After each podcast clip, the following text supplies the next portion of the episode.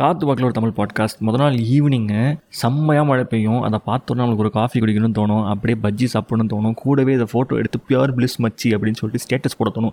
இதெல்லாம் பண்ண நம்மளுக்கு அடுத்த நாள் காலையில் எந்திரிச்சு லேட்டாக அதுவும் புரியுதா? அந்த சிக்னலில் போயிட்டு நம்ம டிராஃபிக்கில் நிற்கிறப்ப தான் தெரியும். ஆஹா இது பிளிஸ் இல்லை மச்சான் மொத்தமாக ஃபினிஷு ஏன்னா குளத்துக்குள்ளே வண்டி நிறுத்தி நிப்பாட்டிகிட்டு இருப்போம். நவுந்து தொலைய மாட்டானுங்க. இந்த மாதிரி ஏகப்பட்ட தகராறு இருக்கும். மழை பெஞ்ச மறுநாளில். எல்லா சிட்டிஸும் அப்படி தான் இருக்குது. இதெல்லாம் என்றைக்கு மாற போகுதுன்னு தெரில கிட்ட நான் கிட்டத்தட்ட நான் இப்போ ஒரு ஆர்ஜிய மாதிரி பேச ஆரம்பிச்சிட்டேன். மாதிரி சாரி மக்களே. என் மனம் ஆதங்கம்லாம் அப்படி வெளியே வருது. புரியுதா இல்லையா? நான்லாம் பல நாள் மாதிரி சிக்கியிருக்கிறேன். முதல் நாள் மழை ஜாலியாக என்ஜாய் பண்ணிட்டு அடுத்த நாள் காலையில் செம்ம கேவலமாக சிக்கிட்டு மாட்டிட்டு லேட்டாக போய் ஆஃபீஸில் திட்டுலாம் வாங்கியிருக்கிறேன். ஸோ அந்த ஒரு குமுறல் தான். எனக்கு தெரியும் குமார். நீனும் இந்த மாதிரி வைபாவன்னு அதுக்கு தான் சொல்லிட்டு போகிறேன் பை பாய்